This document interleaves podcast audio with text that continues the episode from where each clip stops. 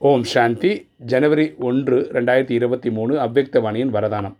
இந்த மர்ஜீவா வாழ்க்கையில் சதா திருப்தியாக இருக்கக்கூடிய இச்சா மாத்திரம் அவ்வக்தா என்பது என்னவென்றே தெரியாத நிலை ஆகுக.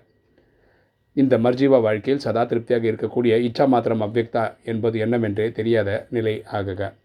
பிறப்பு இறப்பு பிறப்பு இருக்குன்னு வாழ்க்கையை ஓடிட்டுருக்கோம் இல்லையா?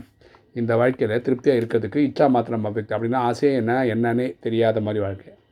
நம்ம மர்ஜீவான்றதுக்கு என்ன அர்த்தம்னா ஆக்சுவலாக நம்ம வந்து ஒரு புனர்ஜென்மம் எடுத்துருக்குறோம். கதிகாலத்தில் தான் இருக்கோம்.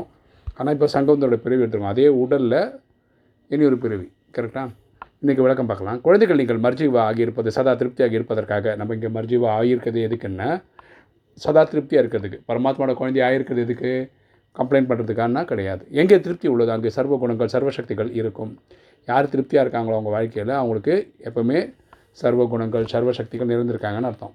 ஏன்னாடா படைப்பவரை தம்முடையவராக ஆக்கி கொண்டீர்கள் நம்ம இறைவனோட கிட்ட வந்ததுனால இந்த மர்ஜீவா வாழ்க்கையை கிடச்சிருக்கு.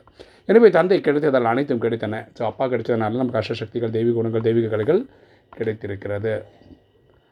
அனைத்து ஆசைகளையும் ஒன்று சேருங்கள். அவற்றை விட பல கோடி மடங்கு அதிகமாக கிடைத்துள்ளன. நம்ம என்ன ஆசை சொல்லியிருந்தாலும் சரி ஒரு கார் வேணும் ஒரு பங்களா வேணும் இப்படி ஒரு எக்ஸாம்பிள் வச்சுக்கோங்களேன்.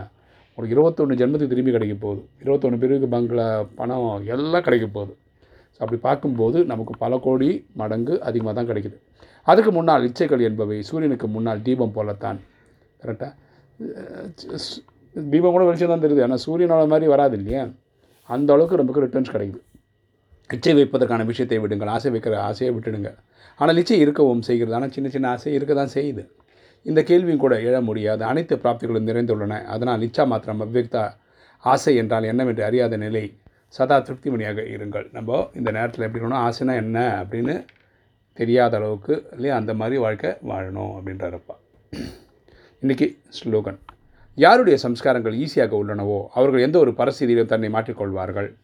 யாருடைய சம்ஸ்காரங்கள் ஈஸியாக உள்ளனவோ அவர்கள் எந்த ஒரு பரசீதியிலும் தன்னை மாற்றிக்கொள்வார்கள். பரமாத்மா சொல்கிறார் யாருடைய சம்ஸ்காரங்கள் குணங்கள் வந்து ஈஸியாக வச்சுருக்காங்களோ ஈஸியாக எல்லா விஷயத்துக்கும் பிளெண்ட் ஆகிற மாதிரி வச்சுருக்காங்களோ அவங்களோட பரஸ்திதியில் எந்த ஒரு பரஸ்திதியில் எந்த ஒரு கடினமான சூழ்நிலைகளையும் அவங்கள தன்னை மாற்றிக்க முடியும். அவங்கள மோல்டு பண்ணிக்க முடியும். ஓம் சாந்தி.